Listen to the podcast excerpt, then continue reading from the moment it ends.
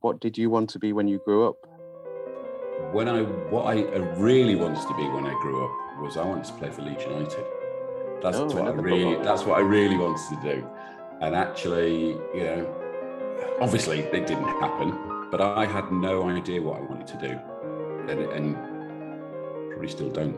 Um, it's an odd one, you know. What are you going to do when you grow up? Well, I'll think about it. You know, I'm in my fifties now, and I'm still thinking about it. Yeah. Did you have anyone sort of around you who were in business for themselves? No, it's interesting actually. I've, I've thought about this a, a- while. Um, you know, both of my parents were in education. I had, I believe, my late grandfather was in retail, but I had no nothing. You know, my other grandfather was in. He sold insurance, so there was nothing, nothing as a role model for me as, uh, to get into business. Um, And it wasn't even something I proactively thought about. It, it was a lot of my career I just sort of rolled with, and hmm. things happened. Leeds, Leeds, Leeds. What is happening? Welcome to episode 22 of Working Hours, a show about a place called Leeds, a time called now, and an activity called work. My name is Simon, and you're listening to my guest Phil Fraser. This is another Zoom interview recorded on the 4th of August 2021. Do you want to be a better business owner? Do you want to take your business to the next level? Then you need yourself a business sounding board. You need Phil Fraser. Phil Fraser successfully founded, ran, and subsequently sold a multi award winning online gambling affiliate business in a multi million pound sale to a PLC. He's been there, done that, and got the t shirt. He now offers his knowledge and expertise to SME business owners who want to grow and develop their business to that next level. I predict that this is going to be my most listened to show so far. Phil is very good at podcasts. There's a lot of information to take in on this one too. I hope you enjoy it. And then if you do enjoy it, go and listen to some of the other episodes too. They're good. If you're a loiner and you're listening to this and you think you might be able to answer some questions that you already know all the answers to, then please get in touch with me to arrange time for us to record you for this show. Email me at workinghourspod at western-studios.com with a short bio and some suggestions of your availability. Also, drop me a line if you have any queries or feedback, compliments or complaints. If you can be generous and wonderful enough to leave me a review, then please do so. I still haven't had any feedback, so it would be really good to see any. If you can leave a really good review for me, please do. That would be really good. What is it that you're doing now then? Okay, so now I am working as I'm offering my services as what I call a business sounding board. Okay. So I work with uh, small business, well, small and medium sized business owners to be their sort of spare pair of eyes and spare pair of ears. Um, you know, the old cliche, it's lonely at the top. And you know, when you're running a business, you're expected to have all of the answers. Particularly if you've got a team, you know, the team comes, you, go, you know, "We- we've got this problem, Phil. What what do we do next? Or you know, what's the business strategy for next year? And you know, some of the time you you do think, shit, I don't know. Why are you asking me?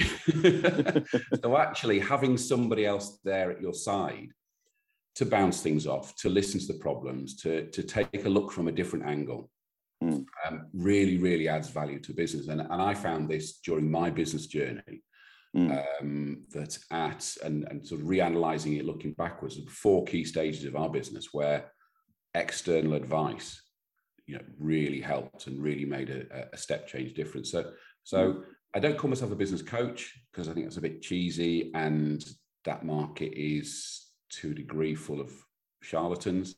It's sort my so my role is sort of half coach, half mentor, half just somebody to scream at. And, and also in, in business, there are certain there are certain points that you can't discuss with your team. You know, if Mm. you yeah, the classic being selling the business, you can't discuss that with your team. You need somebody else to talk to about it.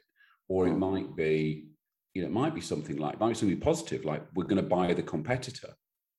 Um, now, if you tell your sales manager we're going to buy the competitor, the first thing he thinks is, "Oh shit, he's going to keep he's going to keep their sales manager, and I'm and I'm out of a job," which may may or may not be the case. So there's lots and lots of things you can't discuss with somebody in the team, and and and that's pretty much what I offer. So, in a way, are you kind of like a board for small companies, like a non-exec board?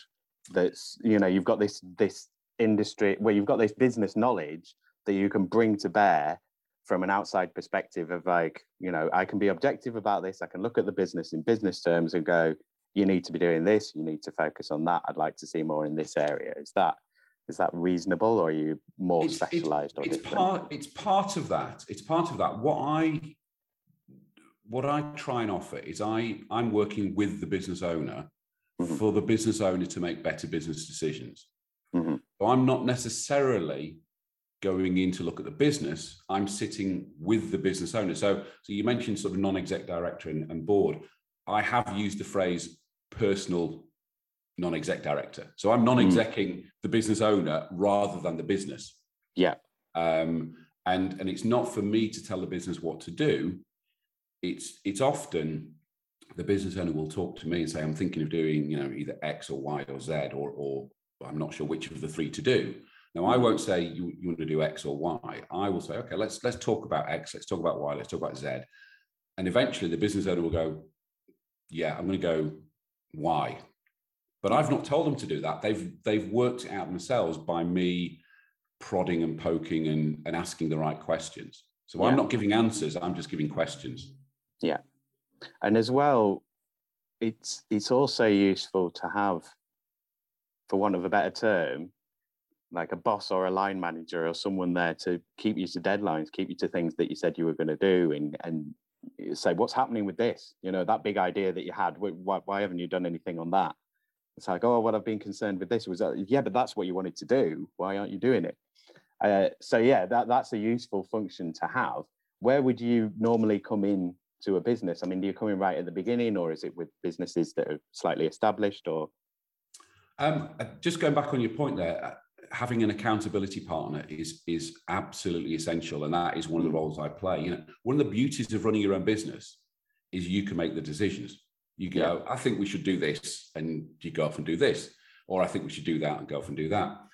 What you haven't got is is absolutely, as you said, somebody going, well, you said you were going to do this. Have you done it?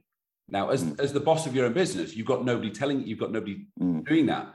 Mm. Um, and, and that is a very, very important part of, of my role is look, you know, we discussed A, B, and C. You said you're going to do them by the end of the month. Have you done them? Mm. Now, if you haven't got somebody doing that, and you know, we're all human nature says, well, I'm not going to do that because that's that's really difficult and it's really Mm. hard, or I don't want to do it. mm, Um, so I'll, I'll push, you know, it's like I, it's sort of broccoli on the plate. yeah. You haven't got somebody there going, eat your veg. so it's that sort of role, but you're absolutely right. In terms of who I work with, um, it tends to be um, the I. I- looked at this initially when I was sort of determining who my audience was, and lots of people talk about, oh, you've got to have a customer avatar and all that sort of thing. Mm, Um, and I think my offering is is for businesses sort of half a million turnover to maybe four or five million, because to that to that half million point, I think you're in that. You know, I can do everything. I can do anything. Sort of mm, initial business buzz, and without without overselling myself, you probably can't afford me. Um, I think once you get to that sort of half a million mark, you've now you're now in a position where you've got a a proper business, yeah. um, and you've got to start making proper business decisions. Um, And you know when you've got a team that brings in all sorts of other things. With you know, obviously, just having a team always causes problems. But you've got things about delegation and responsibilities and and, and report lines and all that sort of stuff. So it becomes, you know, what as I say, what I call proper grown-up business. And at that point, it is useful to have somebody just to sit down and go, Phil, can we just talk about this? And I'm thinking, yeah, sometimes it's, I'm thinking of doing this. Is that okay? Mm, It's almost, we talked about accountability. It's almost an approval thing because often, and I, you know, I didn't set my business up till I was 32 and I'd never run my own business. So anybody who sets up their own business for the first time, there is that you know, certain points where you go, is it okay if I do this? And, and you know, because you don't know, because you, you Mm. know, with a lot of business owners, you're making, and I was the same, you, you just, you know, you, you get as much information as you can, but to a degree, you're making it up as you go along. And actually having somebody to go, does this just, can I just double check this with you? Does this sound like a really stupid idea? mm, Yeah. And usually it's no, you know, go for it, knock yourself out. mm, Um, but you, you, you know, in most businesses, you haven't got somebody to do that with. Mm. Um, but as I say, you know, as you're growing a small business, it's it's right. We'll just do everything and just get stuck in, and we'll learn as we go along. Once you get to that proper business size or, or grown up business size, then that's when probably my services are, are, probably most valuable. But at the same time, I've worked I've worked with startups. Um, you know, as part of the joy of the startup is making all the mistakes, mm. learning as you go along, and yeah. go, well, you know, if I press this button, what happens? It's that it's that type of feeling when you're doing a startup, and you what you don't want is somebody going, "Oh, don't press that button." you need the flexibility to press that button and see what happens. Yeah, yeah. And because you're small enough, you know, when the mistakes do happen, they should be small enough and they shouldn't be too damaging, hopefully. Yeah. Um, and you want to get those out of the way early on, really. And yeah, people people always say, you know, you learn by your mistakes. There's mm. no there's no benefit in me saying to somebody, "Oh, we did that and it didn't work. Don't do that." Mm. It's just, just just no benefit in doing that at all. Well, I think it's either easier to identify the culprit as well with a mistake, whereas with a success, it's kind of like, well, there was a lot of variables to that. Why? Really, why did it? Why was it successful? It yeah. Yeah. Why did it work? I don't know why it worked. Let's just try it again and see what happens. if I do the same thing again, will it work again? Who knows? Yeah. So yeah. Uh, let's get round to how, so how did you get into this? So you obviously didn't, you know, you say you started your first business at 32. So let's go through that journey. How did you go into starting your own business, and how did you come from that business into doing what you're doing now? Okay, so so I had, as I said, I left school having no idea what I wanted to do. Um, mm. I fell into uh, I, because I was a trainee accountant for a year, which was completely mm. wrong for me. Um, I then ended up selling advertising space in newspapers and magazines. Mm-hmm. Um, which eventually took me to working in advertising with in an ad mm. agency in Leeds, where I was for seven years, which is absolutely fantastic. Um, so this takes me to sort of end of sort of 99-ish. And at mm. that time, the ad agency, we were starting to get clients coming to us saying, I, I want one of these newfangled websites that I've heard all about. Mm. Um, sort of very similar to, we talked about this earlier, very similar to podcasts. I've heard about these new podcasts. I want mm. one. Um, mm. and, and that was, you know, it feels strange saying it now, but at that time we had clients going, I've, I've read about these new websites. Make, make me one. You're my ad agency. Um, unfortunately, um, I was, uh, my role was account director. So I was sort of pseudo put in charge of what I suppose you'd now call a digital division. Mm. You know, we were making up as we were going along at the time. Um, and sort of did that role for about a year and then thought, you know, there might be legs in this internet thing it mm. might you know it might take off it might mm. take mm. off um, and having been in an ad, agency, an ad agency for seven years um, and, and and people will will recognize this when you're in a service industry you, you a lot of the time you, are recommending stuff to people so in advertising you know, we think you should do this ad or this ad and then the client decides which one they want to do and i got to the point where saying actually i want to be the decision maker rather than just putting ideas so i thought okay this internet thing looks like it might work, um, and I want to go client side. Um, so I was fortunate enough to get a job at William Hill, whose head office was in Leeds at the time, uh, and I was recruited to launch their first ever online casino. Mm-hmm. While I was at William Hill, we came across the concept of online bingo. I did a presentation to the board about online bingo and whether whether we should do it. They decided they didn't want to do it. Cut long story short, I left William Hill had a sort of eureka moment and thought this online bingo might have legs. I'm going to go out and and I sort of dusted off the presentation I'd done to the board, took it out to the market to get investment um, for what would have been the UK's first ever pay to play online bingo site.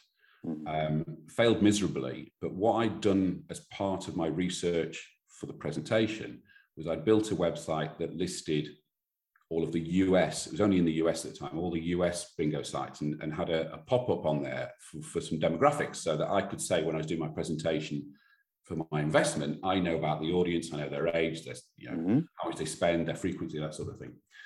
But what happened was a number of the sites that were listed on my website came to me and said, Can we advertise on your website? So I said, okay, you know, send me some money, and I'll, I'll at the time, you know, I'll work out how to put a banner on on the yeah. website. um, And that was how the business started, totally by accident, completely the wrong sort of. It, it wasn't even a pivot. It was a you know it was an adjunct, a, a tangent to what we'd done, and that became the business. Mm. So again, very long story short, 18 years later, we sold it to a PLC. Mm. Um, since then, that was three years ago. Um, and in the last year or so, I've been offering my services, as I say, as a, as a business sounding board. So basically using all my years of experience to advise, you know, other businesses. I'm I'm simply a business owner who's slightly further down the train track than than they are. So mm. that's the short version of a very long story. so so let's go back to you selling the business. Like just take us through that sort of thought process. So, what what was it? Obviously, you've invested a lot of time, a lot of effort, a lot of money, a lot of yourself into creating a business, growing a business, and getting it to a size where it is, uh, you know, an attractive uh, an attractive prospect for someone to buy. Um, what made you what made you decide to sell? But how did you get to that position? And then once you sold, where were you then? And then where did you come to well this is what i'm going to do next? The selling the business wasn't a proactive thing. Um, however over the years we i mean it took 18 years to go from mm. kitchen table to sale. Um, but over the years we'd been approached a lot of times by people saying can we buy the business? So um, every time i'd always said you know if you give us enough money i'm i'll, I'll quite happily sell.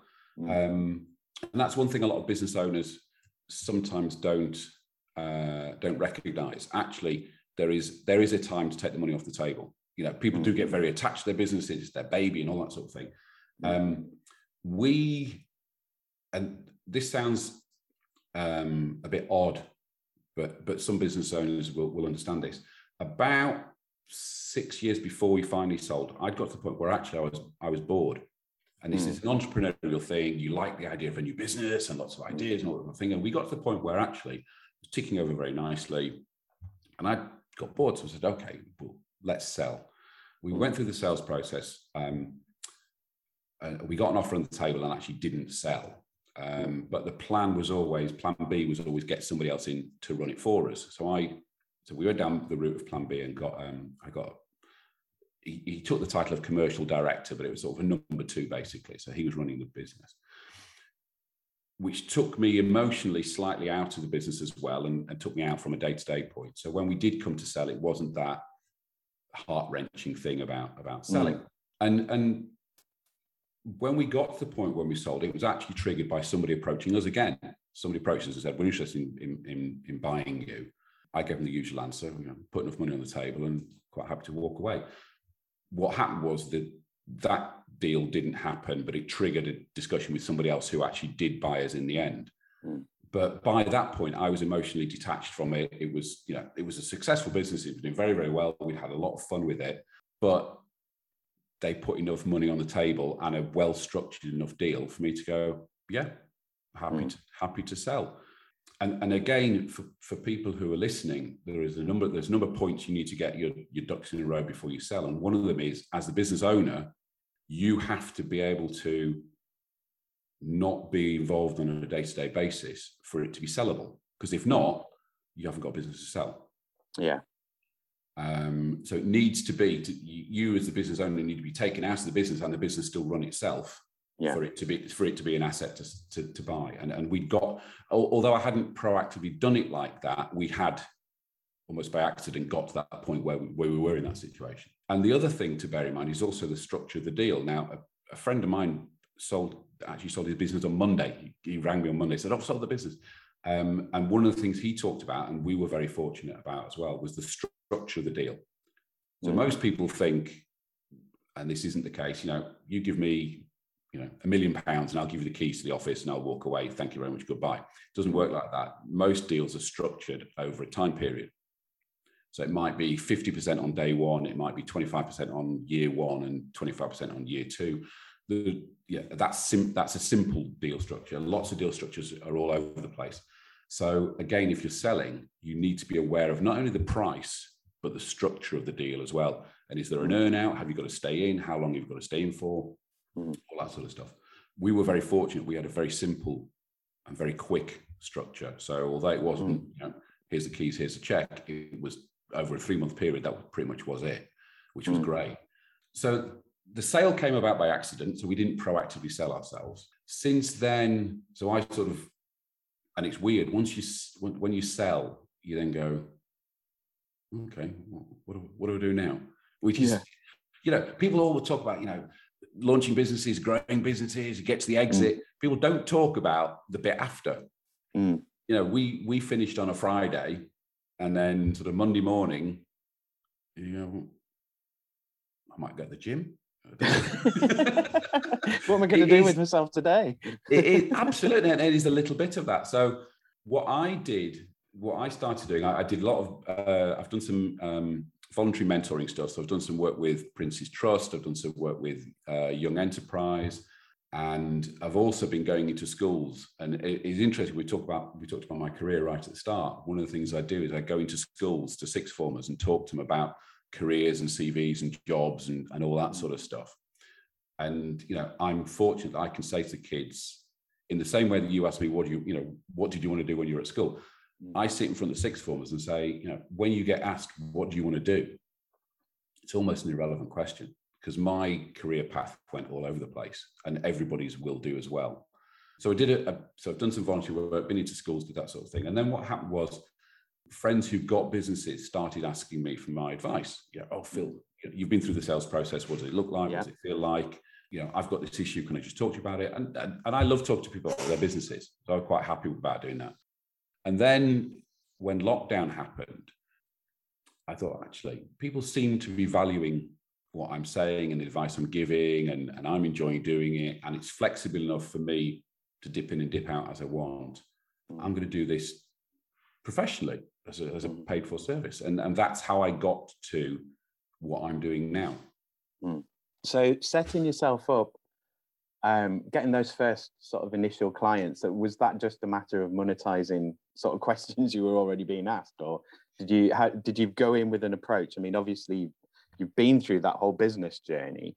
Did you go into this with this similar sort of business mindset of right, you know, how do I monetize this and productize it? And was it the same sort of journey, or was it it just kind of evolved a bit more naturally? It, it's sort of it's sort of part evolved and and part professionalized. So, you know, having a background in advertising and marketing, and having marketed my own businesses, the first thing was, and it's quite a weird process, was go, okay, what's the product?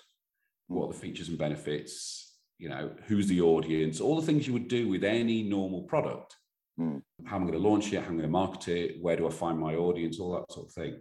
Um, but it's weird doing it for yourself hmm. because mm. you you almost decom decom decompartmentalize yourself. So I am a person and a product, and I'm thinking, how do I market that product?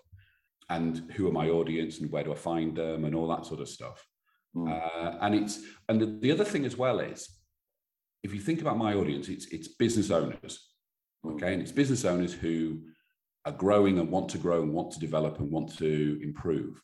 But as a business owner, you have to have a certain amount of ego and a certain amount of oomph about you to, mm. to, you know running your own business isn't right for everybody but the type of person it is right for for them to that type of person to hold their hand up and go i need some help mm. is sort of counterintuitive because a business owner tends to have that ego and that umph and, and, and that so because of that then you go okay well they're going to ask you know they're going to they're going to need to talk to somebody and, and pretty much open up you know everything and go look i'm really worried about sales or i can't solve this or whatever so for them to do that it's got to be somebody they trust it's got to be somebody they know it's got to be somebody hopefully they like so you know no like trust is a obviously standard thing lots of people go through so that's the journey i'm on now is to getting getting out there and and people first knowing who i am mm. hopefully liking what I'm saying and what I'm doing, and then getting to the point where, yeah, I can trust this guy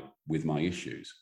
Mm-hmm. Um, and interestingly, my first, all of my first few clients have all come through previous contacts, mm. um, which is good because they've already been through that no like trust process already. Mm. Yeah, what I haven't cracked yet is actually having a client that hasn't come through recommendation from somebody I know or is or is somebody I know. and that Yeah. will be that will be quite a big first step or Yeah. second step. Yeah. Um, yeah how you handle that and you know it has to you kind of have to nail that one don't you in a way? Because it's like oh well it's the person that doesn't know me doesn't have any sort of background. But you, you know you have got you have got a great narrative behind you. You've got a great story already there that you can that you can work off you know it's a proven success. It's not like someone can say well you didn't do that. It's like Yeah. well i did. Yeah.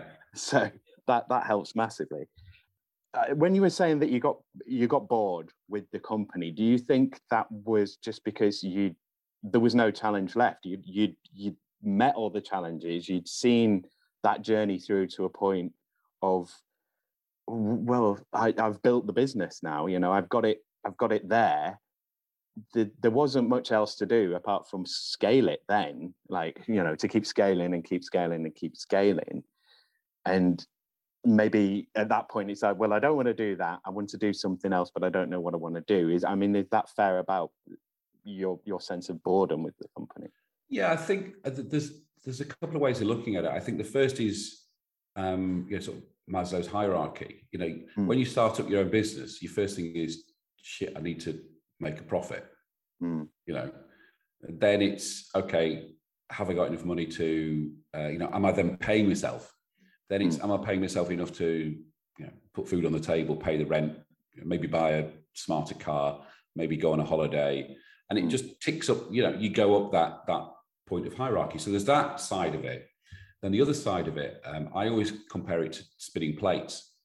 Mm. With a business, you've got loads and loads of plates to spin, and then when you get to the point where you step back and go, all the plates are spinning, mm, and your sort of Maslow's hierarchy, you know, you've got enough money to live on and buy as many cars as you want, or Mm. obviously, you know, yachts, or we've Yeah. never got to that point. But you know what I mean. You got to the point where actually another pound isn't going to make any difference either way.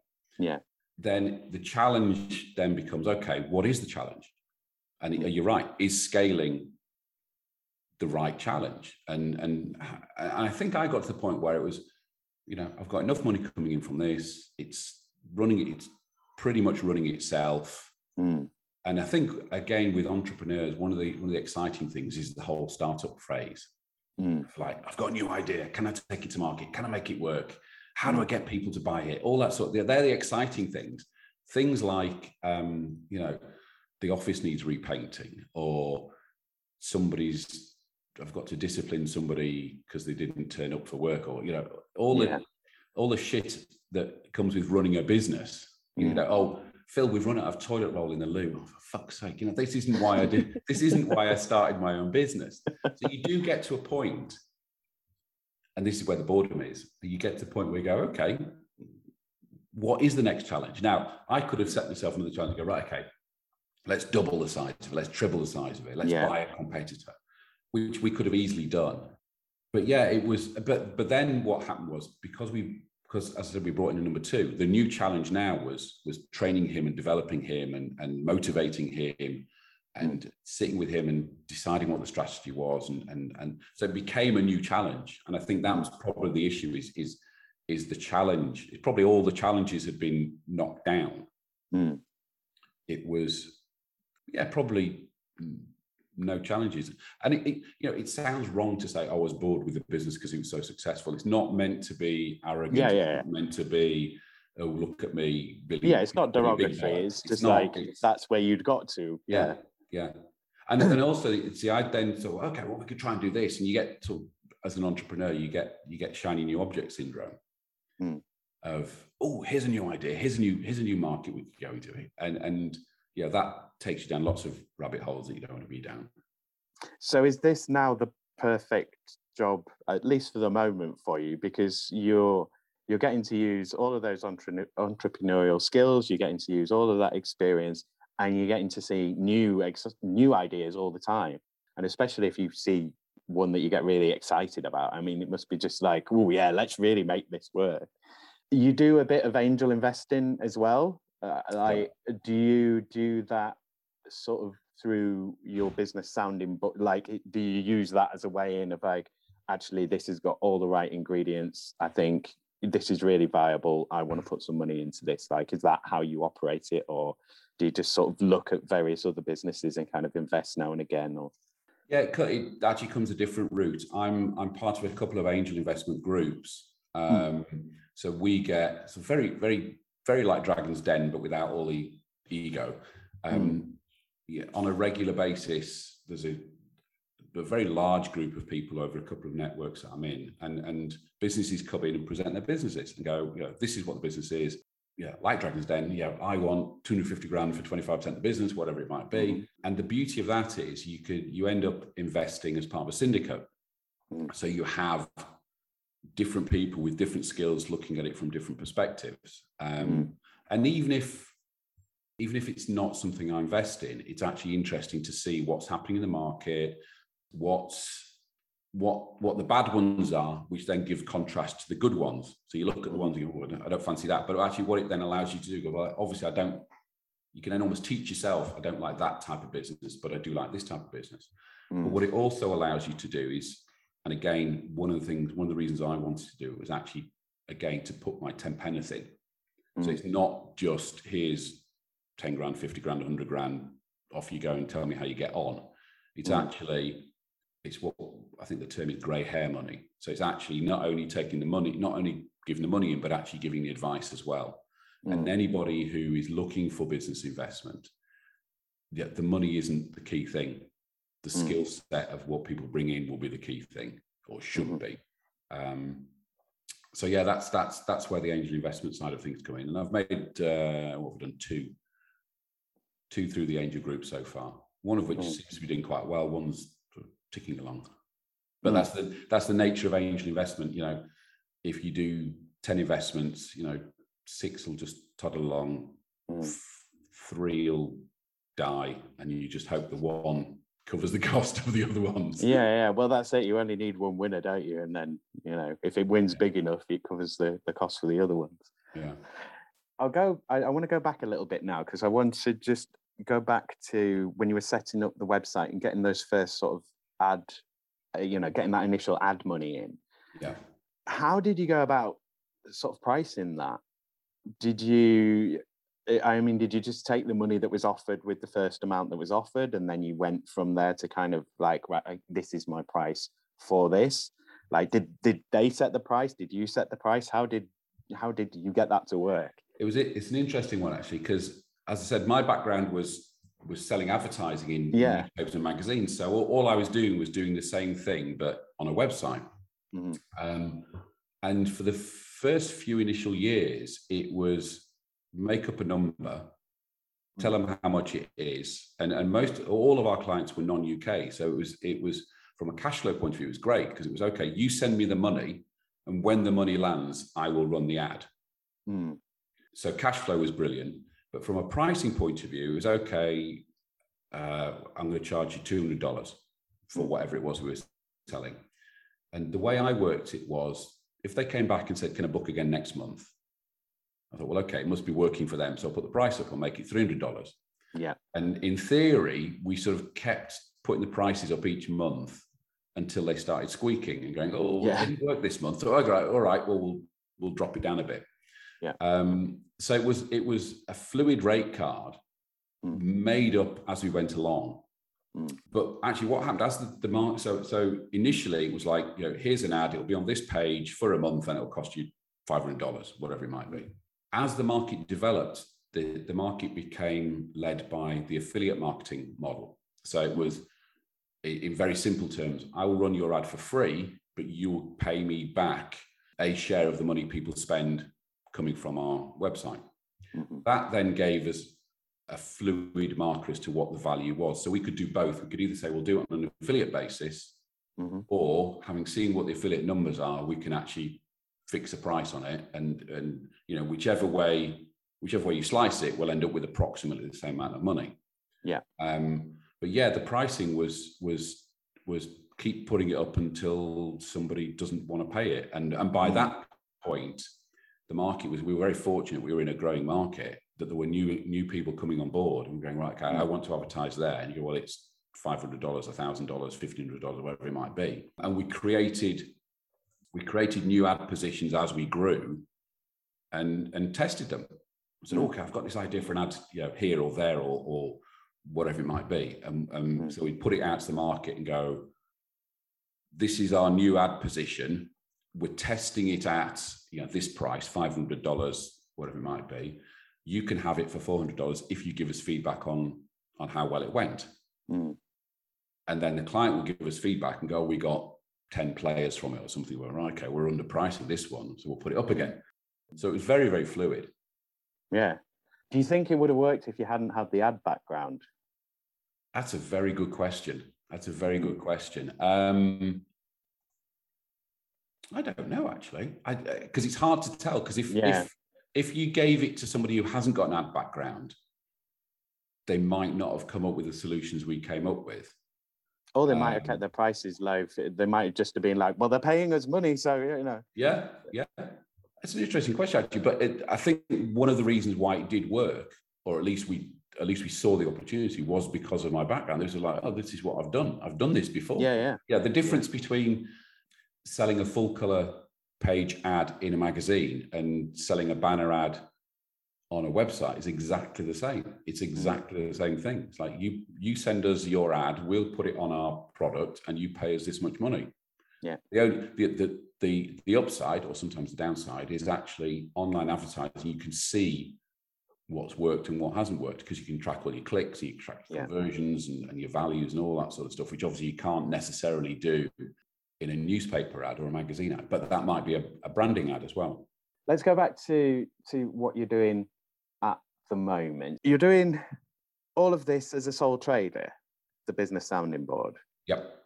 Working on everything yourself. So you'll be producing all the content, all your social media marketing, all your bookings and, and everything. How how is that as a change? I mean, do, do you I mean if you could have it ideally what you're doing now the same. Would you have like an assistant or someone to do bookings and things like that? Or are you happy doing everything yourself? Is that part of the charm of it? Or how do you how do you feel about doing everything again? Yeah it's it's, it's an interesting one actually because um, on one hand i'm doing this because it's a lifestyle business uh, and you know some people frown at the phrase lifestyle business you know lots lots of people are very very happy having a lifestyle business and it not growing to be you know multi-million pounds that's absolutely mm-hmm. fine and and that's what i'm doing uh, because it, it fits. Conversely, my sort of entrepreneurial spirit, my marketing spirit is, you know, right, okay, I need more clients, I need more clients, I need more marketing, I need to, I need to put things out more. And, and you know, you compare yourself to other people and other operations and all that sort of stuff. But as it stands at the moment, I'm happy producing the content I'm producing. Um, and, and the vast majority of that is either on LinkedIn, on my website, or via my newsletter. And, and a lot of the time, I'm repurposing stuff across all 3 mm-hmm. So anybody who's on my newsletter database and follows me on LinkedIn will see similar stuff. Now, some of it's not the same because they're different. Um, they're different marketing medium, and and obviously appearing on podcasts as well as a marketing role.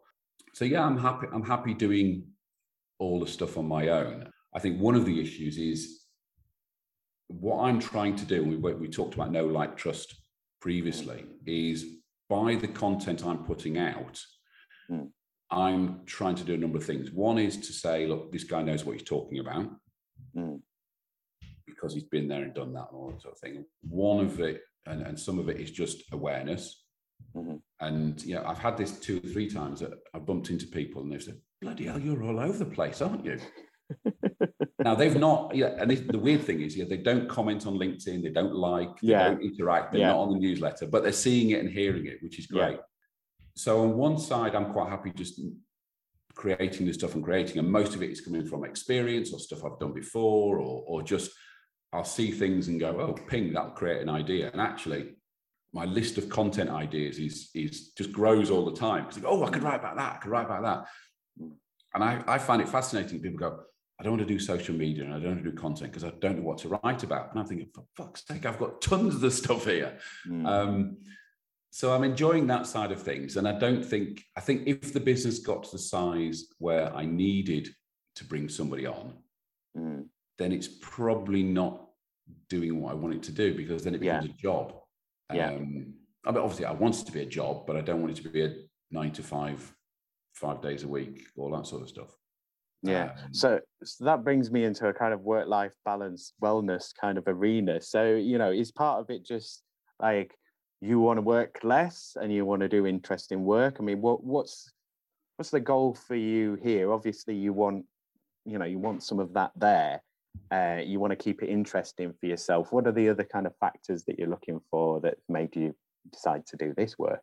I think I enjoy the first thing is I enjoy doing. I'm, I'm fortunate enough having sold the business that there isn't that demand to to have to have a job and, and have to work. Um, so then the question is, okay, well, what what do you want to do? And it's people think, oh, great, and I've talked about this. I've mentioned it before. You, know, you sell the business and you go, shit, what do we do now? You know, you Mm. can't play golf every single day. No, and I don't play golf anyway. And you can't get to the gym, you know, nine to five. So you've got to do Mm. something. And I'm far too young to um, to retire. So I've got to do something that's interesting and stimulating. But at the same time, I don't want to be chained to a desk and a nine to five and do a job. Mm, So yeah, doing this I think ticks a number of boxes. It's got the flexibility that I'm not doing it nine to five and Monday to Friday. I've got the fact that I can do it from anywhere.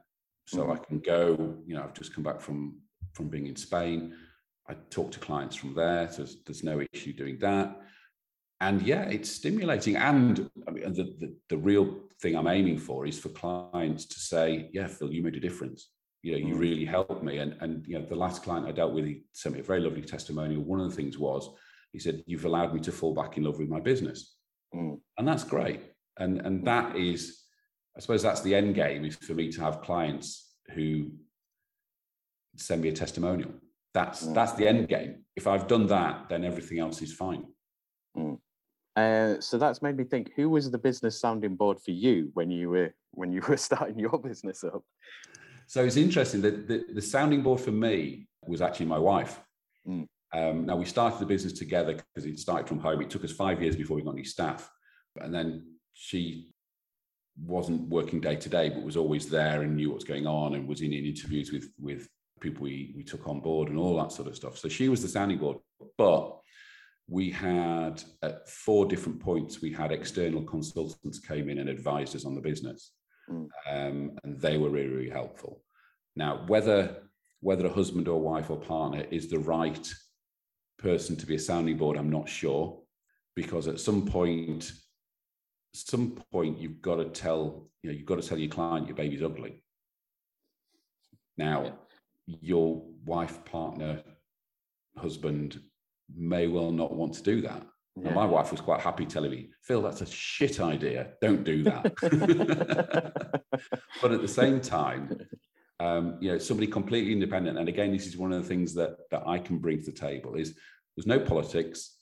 It's confidential. It's you know if i give you advice or point at something Mm. it's because that's the best thing to do not because i'm thinking you know if you if you if you speak to your sales manager or sales director and go you know what do you think of this? Yeah uh, he's not going to go phil that's fucking shit and you, you're talking bollocks because he'll get all right he won't get sacked but you know what i mean? So Yeah. you need somebody as i say to, to tell you your baby's ugly and only certain people can do that. And and you know, one of the things, one of the the fourth of the four people who came in externally, he did a he did a brilliant exercise with my team and, and sat down and, and asked them all confidentially, okay, what do you think?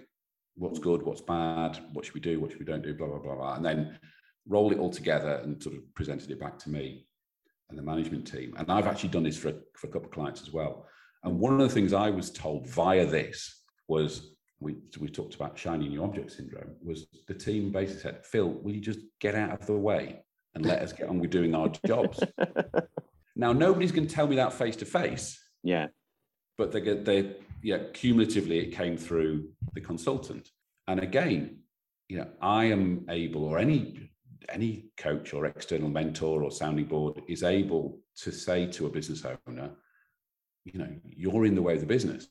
Mm, Um, so that's where the value, com- or, or, or, or any other hard truths that need to be told. mm, To have somebody who to say to you, do you know what? You're gonna have to shut the business down. It really is not working. It's you know Mm. wasting your money. you know, a member of staff's not going to tell you that. Mm. You know, your husband or wife might not tell you that. Mm. And that's the value of, of, of external advice, not always to show your business, but the, you know, the hard truths and the ugly babies. That's that's that's where the value is. And yeah, you know, we had huge step changes after we had people coming in and doing doing exactly that. And I did Mm. get out of the way. Does it take a Yorkshireman then to to do this kind of job? Absolutely, absolutely. We're the best at doing this, aren't we? you, that's bloody wrong. That's bloody wrong. Yeah. You're doing that Um, wrong. When you look when you're looking at businesses or when you look back at your own businesses what i want to get to here is i think there's some tension between the you know the business that's going to succeed is the business that's filling a gap in the market. And the gap in the market is generally someone doing something or something in some way that's not being done at the moment. But then the business mentality is a kind of we know what works things need to be done this way. If you want the money you're going to have to do it this way. Do you understand what i'm getting at here? Is like Yeah. there's, there's some tension between how the biz how, how the business world is kind of like right this is how it all works but they know that there are gaps in the market that can be filled. But like with your bingo business it's like you know you take it to william hill and like anyone with the forth foresight would be like well that's obviously going to happen at some point. Yes we should do that now. But at the time you're like well we make money this way doing this. If we added that that's an additional risk. So how what's your experience in that kind of that that area of tension and how do you resolve it for yourself i suppose is the best way i can formulate a question for that. I think this may or may not answer your question, but I think what you're getting at, um, and and this comes up a lot with with the angel investment pitches, is what is the problem you are solving? Yeah. Okay. And why are you the best person slash company to solve that problem? Mhm. Now, there may already be other, and this is a secondary thing, there may already be other people solving that problem. So why would they use your solution to solve that problem rather than either somebody else's or more difficultly, the solution they're using already? So the more painful the problem, usually the higher you can charge. Yeah. So you you and, and I used to say this, yeah, our website was very easy to copy in, in a simplistic basis. So Mm. for, so for example, you could you could quite easily create um, an online auction site similar to eBay. Mm. Yeah. So you're complete. You go right. We've we've got an online auction site. Why would I want to use it rather than using eBay? Now that's a, this is a very extreme example. Mm, Um, now, when eBay came to market, if I remember right, I don't know if there were any other auction sites. So it's a different market. They're coming out. We've got something completely brand new. So you're either going in completely brand new, which goes back to the the online bingo example with William Hill. It's like, mm, does that problem exist? Does that desire exist? Or you're in a situation where you're going, okay, this problem exists. Other people have recognized it, but actually we solve it better. mm, So again, if you take the example of Airbnb, so you know, but before, A- and again, I'm sure there were other people before Airbnb didn't do it right, but you know, previously you book a hotel, Mm. or you know a friend who's who would let you have a room, but they created a market that didn't exist, or Mm. or solved a solution, or they had sorry, they identified a, a problem and came up with a solution of people Mm. with spare rooms or spare houses who wanted a, a, a market to rent them at. Well they kind So- of monetized couch surfing didn't they they, they kind Yeah. of made it a little bit more executive charged money for it and yeah But but what they did, and this is this is what, uh, uh, and again going back to going back to my website or our website, um, I always used to say to people, why should why would somebody come to our website rather than somebody else's? Mhm. And and you can ask that question of any person's business. Why should somebody use your business compared to somebody else's business who does the same thing? So, you know, why would I go to Subway rather than Greggs Mm. In, a, in a very simplistic term. Mm. So if you create, you go, I'm going to create, I've always wanted to create my own sandwich shop. Fantastic. Go and knock yourself out. Why would I want to come to your sandwich shop rather than go to Greggs? Mm. Taking all the, you know, politics out of why you'd want to go get a cheese pasty from Greggs. But but Mm. you, you see the point. So the, the simple question for any, and it's a horrible question. It's a horrible question. Why should I use you rather than the person down the road who does the same thing? Mm. Now, if you can solve that person's problem better, Mm. might be quicker, it might be cheaper, it might be better quality, you know, then yeah, you know, why do people use Amazon Prime? Because it arrives tomorrow. Not and you know, Amazon Prime will end up being more expensive than going another route. But actually, the pain point, the pain point isn't the product. The pain point is I want it now. Mm. and that's that's what they've identified so it's always the case of what is the pain point you know Mm. and again it might be why do i go to your sandwich shop rather than Greggs Mm. well actually it's nearer Mm. might be more expensive but actually the pain point is i'm hungry i want it now Yeah, so I mean, anybody's product has to identify what the pain point is and why they solve it better than somebody else okay. So with that in mind, if you're thinking like as a new business, I think the the difficulty there can be, you know, making it concise and it- getting it down to one or two or three things. You know, if you like, I I'm thinking I'm going to uh, using the sandwich shop example is like, what can you bring to the market that's different? Well, I'll bring ambience and personality, and I'll be, you know, I'll have it decorated this way, and all of those things matter and they count, and they are things that you you have in mind when you're purchasing. But that's a lot of spiel to go through, and you can't really, you know, it's just saying, well, I'm going to do it better, and that's not something that you want to buy into as an investor. Of like, well, are you going to do it better? How? So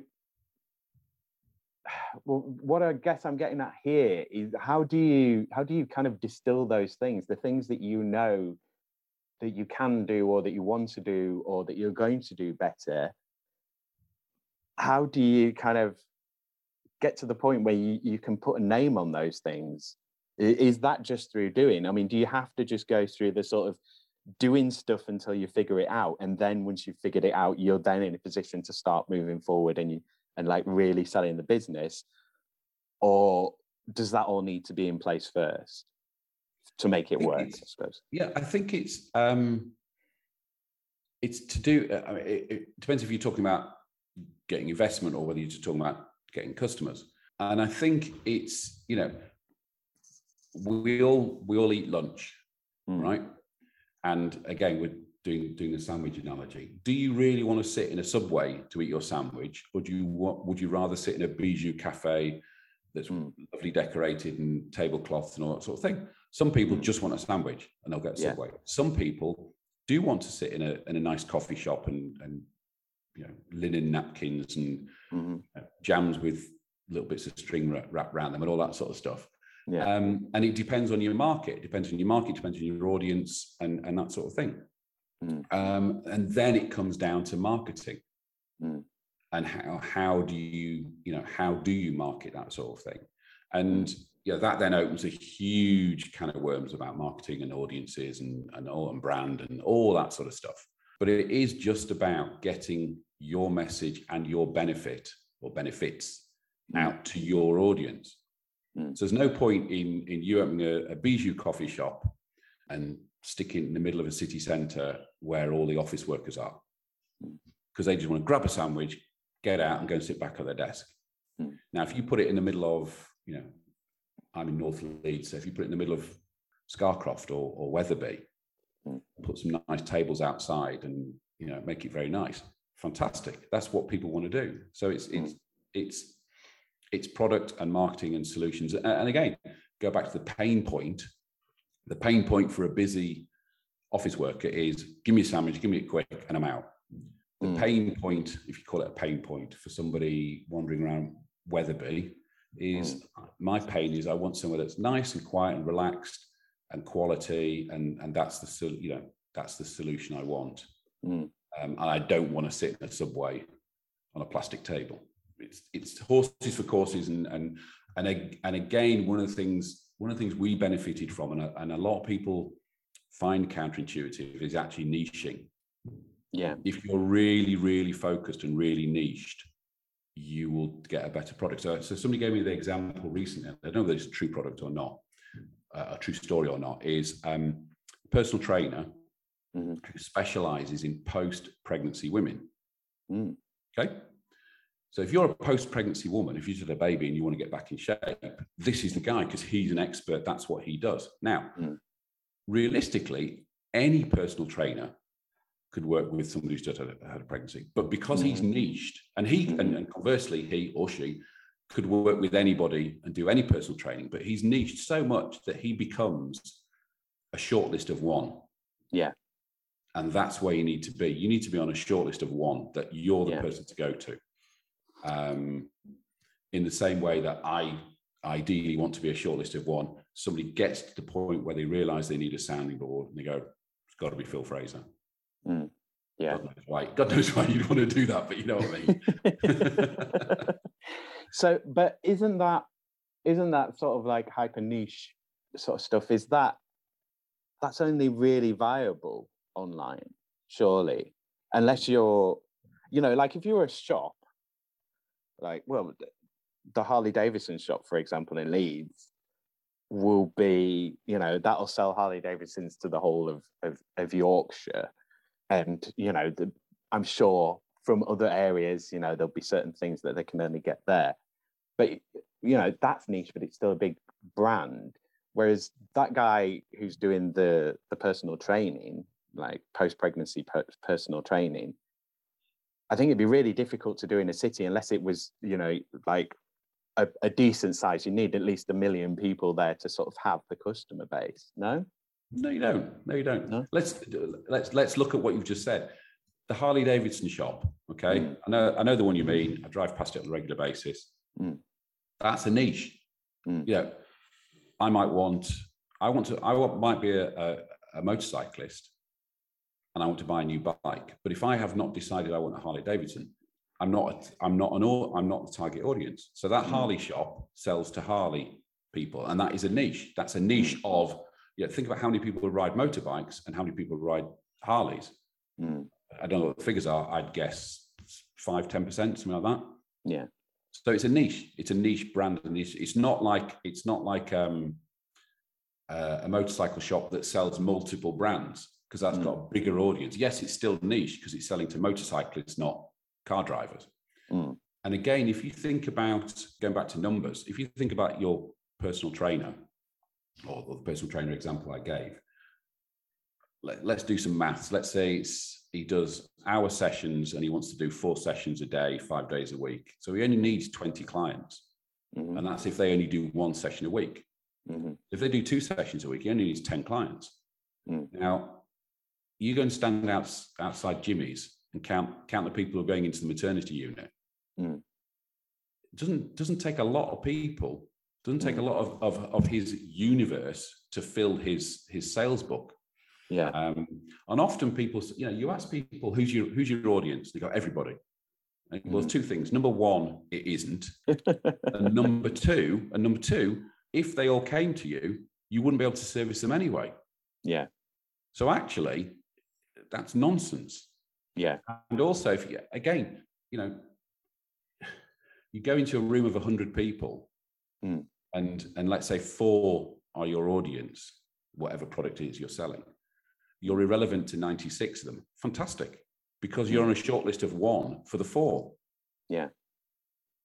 You know, you're never going to sell anything to everybody, irrelevant of what you're selling.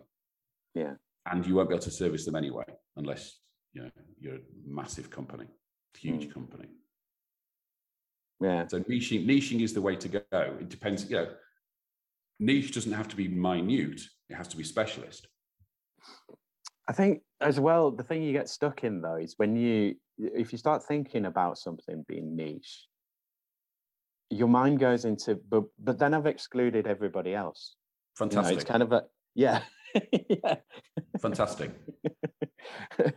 but you're resistant to that because you're like, well, then how do I get to them if I want to get to them? Well, so you don't need to. You don't need Yeah. to. You you know, if you if you're realistic, you know, and and anybody who's listening, if they look at their business and they're realistic and say, okay, what's what's our optimum number of clients we can service to a to a proper level?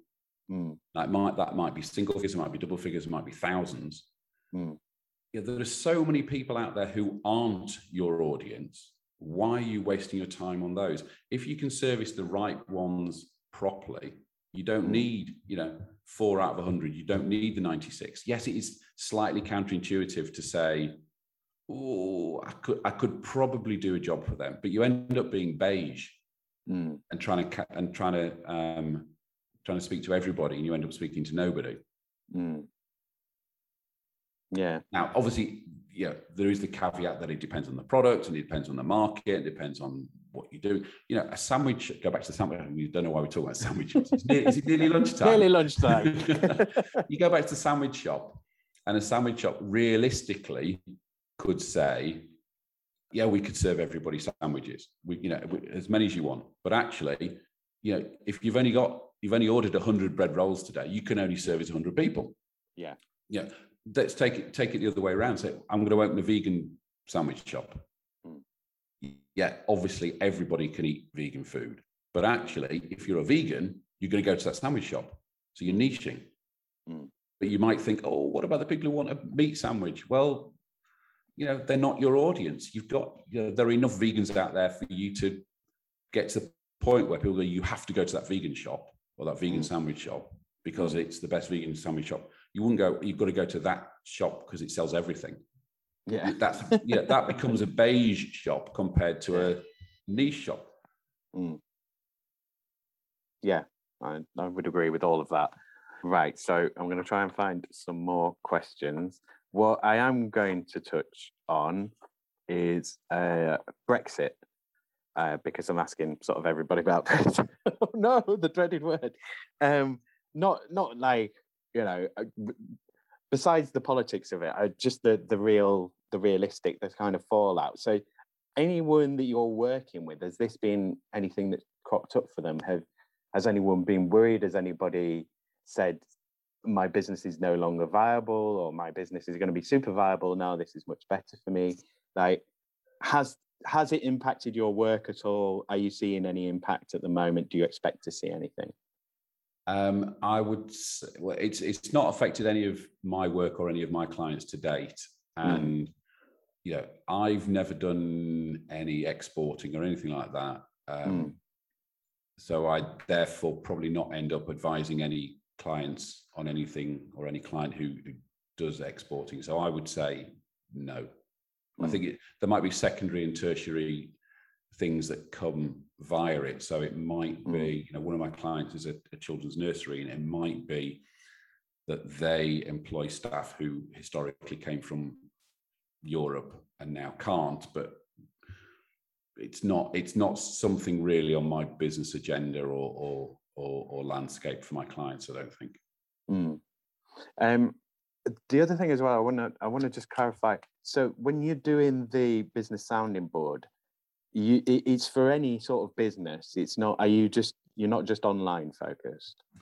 Again, interesting question because when I first started and we talked about we talked about um, audience or, or customer avatars previously, I thought, okay, well, my background is advertising, marketing, and online, so that's probably where my clients will be. Uh, but what's happened, what I found is, it's actually the type of business owner who is my client. So if you're a business owner and you're not interested in developing and growing and changing and being challenged, Mm. it doesn't matter what industry you're in, you're not relevant to me. Conversely, Mm. if you are looking to develop yourself, looking to improve as a business owner, looking for help and support, um, looking to change, looking to improve, then actually it doesn't matter what industry you're in because you know it's either going to be a marketing issue, a strategy issue, an HR issue, a sales issue, or a finance issue. It's Mm. just the same buckets, but different type. I was going to say different shit, same bucket. You know what I mean? It's, they're always the same sort of problems, Yeah, yeah. but but it's it's it's the type of business owner that makes the difference. So I'm I'm sector agnostic. Uh, size wise, I think anything over about five million is probably getting bigger than I ever experienced. So difficult for me to. If you've got issues with multi-location or international or going to IPO or something like that, I can't really advise because I've never done it. Mm. Yeah, that's so sector agnostic, but I think it's it's the type of business owner is the important thing, and somebody wants yeah. to learn, wants to develop. And, we talked earlier about egos and all that sort of thing. You know, mm. if I'm going to come in and go, I'm not going to go no and yes, but if I'm going to come in and challenge you, mm. you've got to want to listen and you've got to want to change, mm. or or at least be open to it, rather than be somebody. No, I know what I'm doing. Yeah, you can't tell me I know what I'm doing. You don't know what I'm doing. You don't so like, well, yeah. I won't tell you then. Yeah, absolutely, absolutely. You could be, you know, you could, you can, you can have a business exactly the same as my business. So I've got exactly the same experience as you. But if you're not going to listen and you don't want to learn and you don't yeah. want to develop, then you're not a client. Yeah, yeah, yeah. I, I, I mean, that takes me to sort of. You know we've discussed we've touched on egos and obviously there's got to be a certain amount of ego there to start your own business and so on you know but you also need you need that sort of um, self belief to kind of do the thing, but then you don't want so much self belief that it gets in the way. So, I, I, I mean, do you do you screen your clients at all? I mean, obviously you're working with people that you know more at the moment, but um, I mean, can you imagine yourself sort of screening clients of like, can I work with this person? Would you normally sort of have an introductory meeting and kind of get a sense of the person? Like, how do you manage the emotions and so on of all of that? Yeah, I think um, the clients I've had and, the, and, some of the clients I've not had, um, we've had uh, sort of what do you call them? It's not, I'm not checking them, but but a, a, hmm. a you know a pre a pre working together chat. You know? Yeah, and I think it's more it's probably more from them testing me out than, than me yeah. testing them out. But at the same time, you do get the feeling when you speak to people, you go, well, you know, I could work with this guy or this girl, um, or they don't really sound like they really want my services, which is absolutely fine. Mm. Um, you know, there's no point in me banging my head against a brick wall. So, yes, I want to work with the right people, but I mm. think it becomes self-evident that either they don't want to work with me or if I don't want to work with them, I sort of make it quite clear that I you know, kick it into long grass or something. Let's have a, yeah. let's have a talk about it in three months' time, or yeah, something like that. Would you say yeah, that comes think, quite quickly? Is that you know is that something that you can sense fairly early? On? Obviously, not all the time, but most of the time, you're kind of like, yeah, we're we're on the same wavelength. Does that come quite quick? Yeah, I think I think the other thing is um, clients and potential clients are going to be self-selecting anyway. Mm. You know, I'm not out there knocking on doors and cold calling people. Hey, do you want a mm. business sounding board? Yeah, who are mm. you? Um, they're going to be at some point. They are going to self-select by contacting me. Yeah. Now it might then be that we have a we have a chat and and I actually feel I, I can't help them, or mm. they're or more more likely they're at the wrong stage of their business journey. Mm. But actually talking together and, and me sort of explaining what I do and how I can benefit them, they go, actually, I'm I'm not ready yet. Yeah. Um, and I've had a, and I've had a few I've had a few conversations like that. Yeah. Um, often it's it's they're too early in the business journey. And I'm quite happy to have a chat with them and discuss things and just bounce a few things around. Mm. And I had this with a uh, with a potential client a few months ago, and and she came back to me and said, "Look, not ready yet, but yeah, thank you very much for all of that. How much, you know, how much do I owe you? It's just a chat, you know. She she actually yeah. got value out of yeah. our first discussion. So yeah, I think I think the vast majority of the time it's self-selecting. Hmm. Yeah, I, I, I, mean, I kind of would have expected that as well, and and and people saying to you that the, they're not ready yet. But I would guess as well that the, the the people who are saying that they're not ready are going to be excellent clients because they know they know they're not they, like whether they just feel it themselves like maybe the business is there but they're not there yet yep. but they they have that self-awareness to know that i don't need this yet or i can't afford this yet or it's not going to benefit me right now but this could be really useful in x amount of months and i think you know they're they're people to watch i would guess as well because it's like they've obviously got that self-awareness that I think is key. You know, you need to have that self-awareness to be able to bring someone else on board and to take that criticism and to not take it personally. So I think I've covered a lot of what I want to cover. I do want to kind of uh, touch on climate change and ecology stuff. So I'm going to try and do this on each each episode now. So is that something I mean, it's it's a difficult one because it's you know it's the elephant in the room. It's kind of like we all need to pay attention to this big thing that we don't want to pay attention to, and it's it's difficult to kind of set up in business and go, yeah, but also be sustainable, and to build that in at the beginning as well. Like even even myself, I'm I'm quite sort of conscious of it, but setting up a business, I'm like, well, I can't really think about that until I've got money coming in, until I've done this.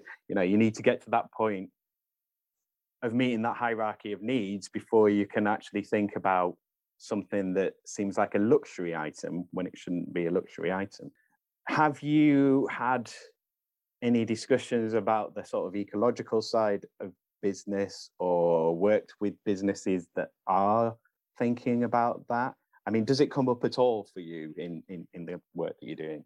Yeah, it's it's not it's it's not come up at all with with any of my clients or anything I've done to date. But I think I think it's one of those things that I think people are a lot more obviously aware of now. And I think if mm. you can, if when you're setting up a business, if you have that thought in mind, depends how how green you want to be and and and all that sort of stuff.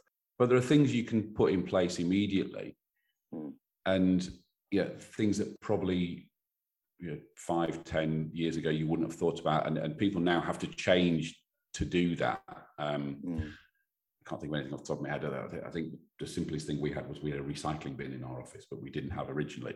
Um, you know, and being carbon neutral and using you know recycled paper, whatever it might be. If you put those things in place when you first start, mm. um, depending on what they might be, then yeah, it, it just becomes part of the fabric of the business rather than mm. something you proactively have to do. But but it's not something that, that's come up on on discussions with any of my clients yet. Yeah, I, I mean, I, I I think it will more and more. You know, as we as we go forward, it'll it'll just it'll get to the point where it'll bleed into business language and banking language, and then it'll just be something that we naturally discuss. Um, but yeah, it's not something that you can easily think about, I don't think. Um, what was the other thing that I wanted to touch on there? Um, damn it. I, I really do have to start taking notes while I'm doing these. there you go. There's your learning for today. Take notes yeah. or make notes before you start.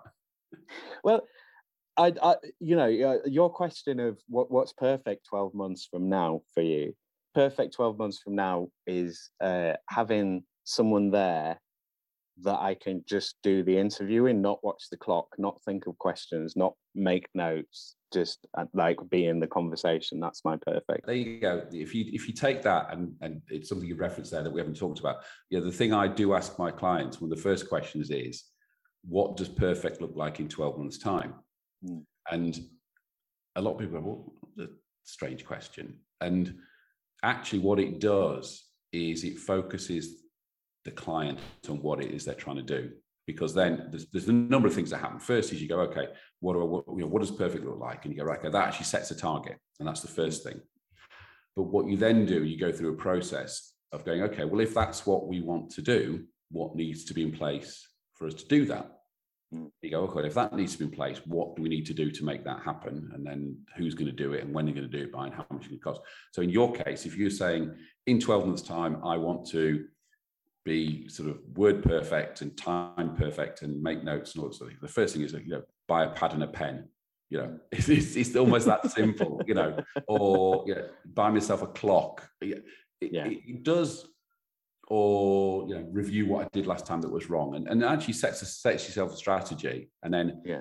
You know, if logic works properly, you end up delivering what it is you're trying to do because mm. you've then said yeah, and this the example I always give is okay. Let's say you said, or I've got two examples. Let's say uh, you said you, uh, you want to sell the business by the end of next year, okay, so what do you need to do? Well, you need to you need to get all your ducks in a row. You need to you need to get all your paperwork in place. You need to speak to an accountant. You need to maybe speak to a lawyer.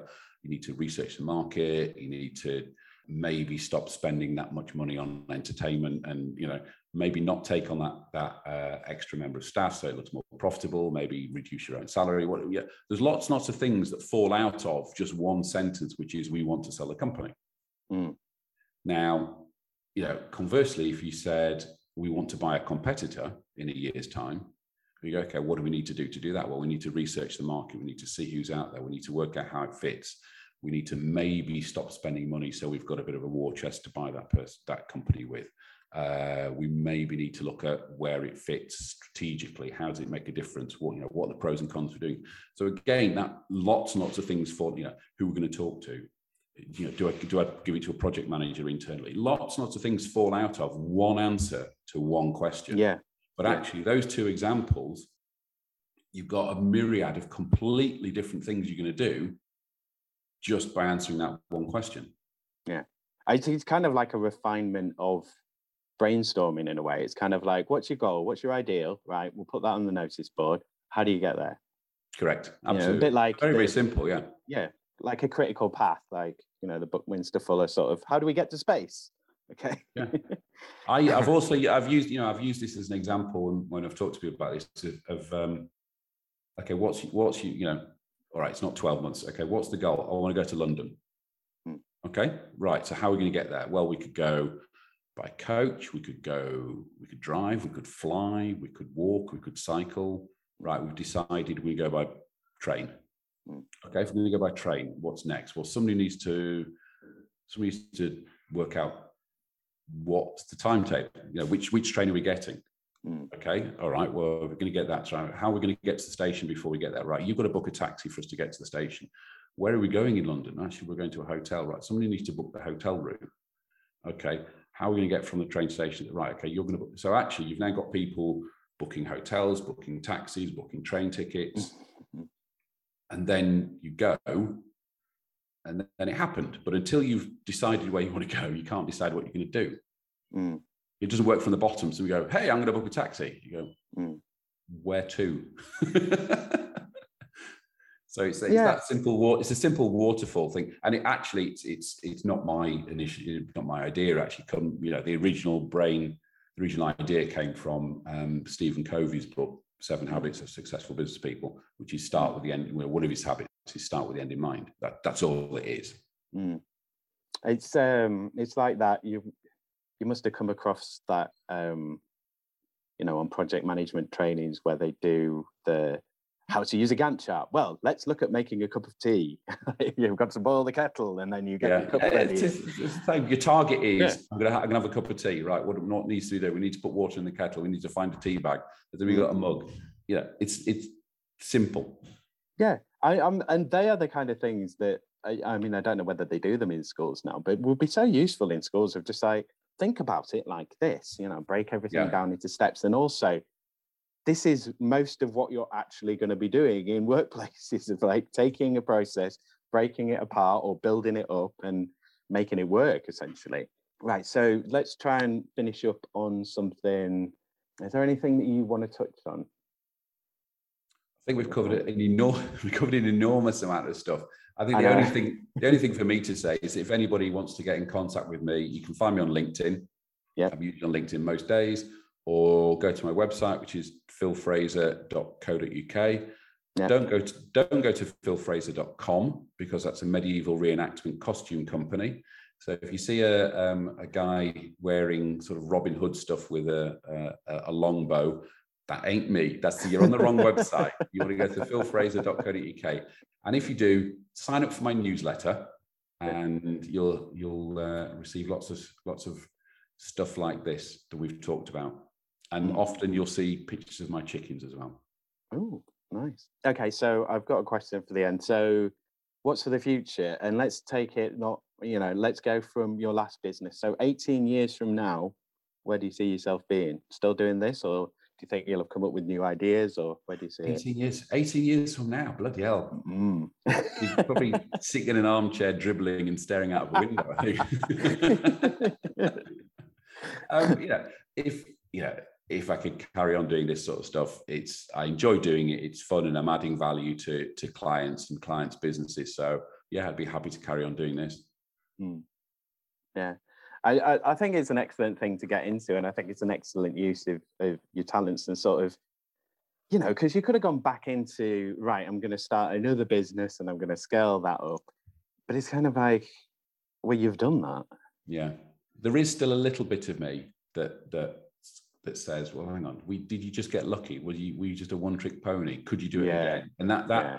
that is a bit of an itch that still scratch needs scratching, but I'm not I'm not sure whether I'll actually ever get around to it. Or I might write yeah. a book as well. That's the other that's the other itch to scratch. Write a business book. Write a business book.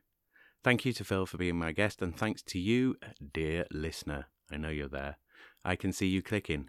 I've now thanked everybody else involved in the show except for you. So thank you for listening and thank you for 400 downloads. If you're listening to this show, then I assume you have some connection to Leeds, like living here or being from here. If you're that person in Leeds or from Leeds and you haven't done a record for this show yet, please send me a message now and let's record your working hours session. Just think if you're interviewed now and then you're still alive at the end of this decade and we still have electric power, breathable air, and our heads above water, then you will be able to listen back to your interview and be all nostalgic about how different everything is now.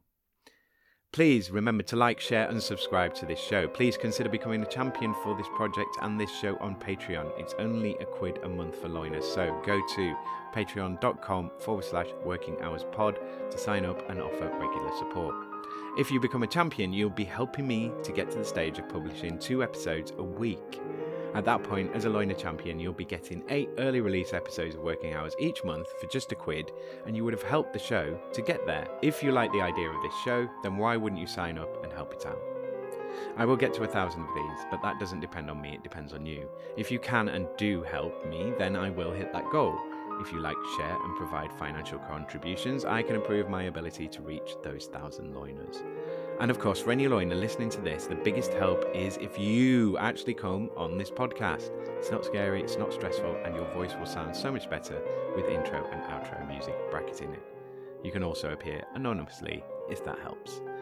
I'm really interested to hear from anyone in Leeds or from Leeds in whatever industry, sector, or role you are in. What is your experience? How do you feel about work? What do you like and not like? What do you do, Leeds? Email this podcast now, workinghourspod at western-studios.com with your short bio and suggestions of your availability. Or just send me feedback, questions, comments, queries, whatever. You can follow this show on Twitter at Working Hours 3 and on Instagram at Working Hours Pod Leeds. Next time on Working Hours, two more episodes are dropping. Different Leeds time, same Leeds channel. Working Hours is presented, edited, and recorded by Simon Treen for Western Studios Leeds Limited. The music was The Bees from Chopin's Etudes, which is in the public domain and was taken from musopen.org.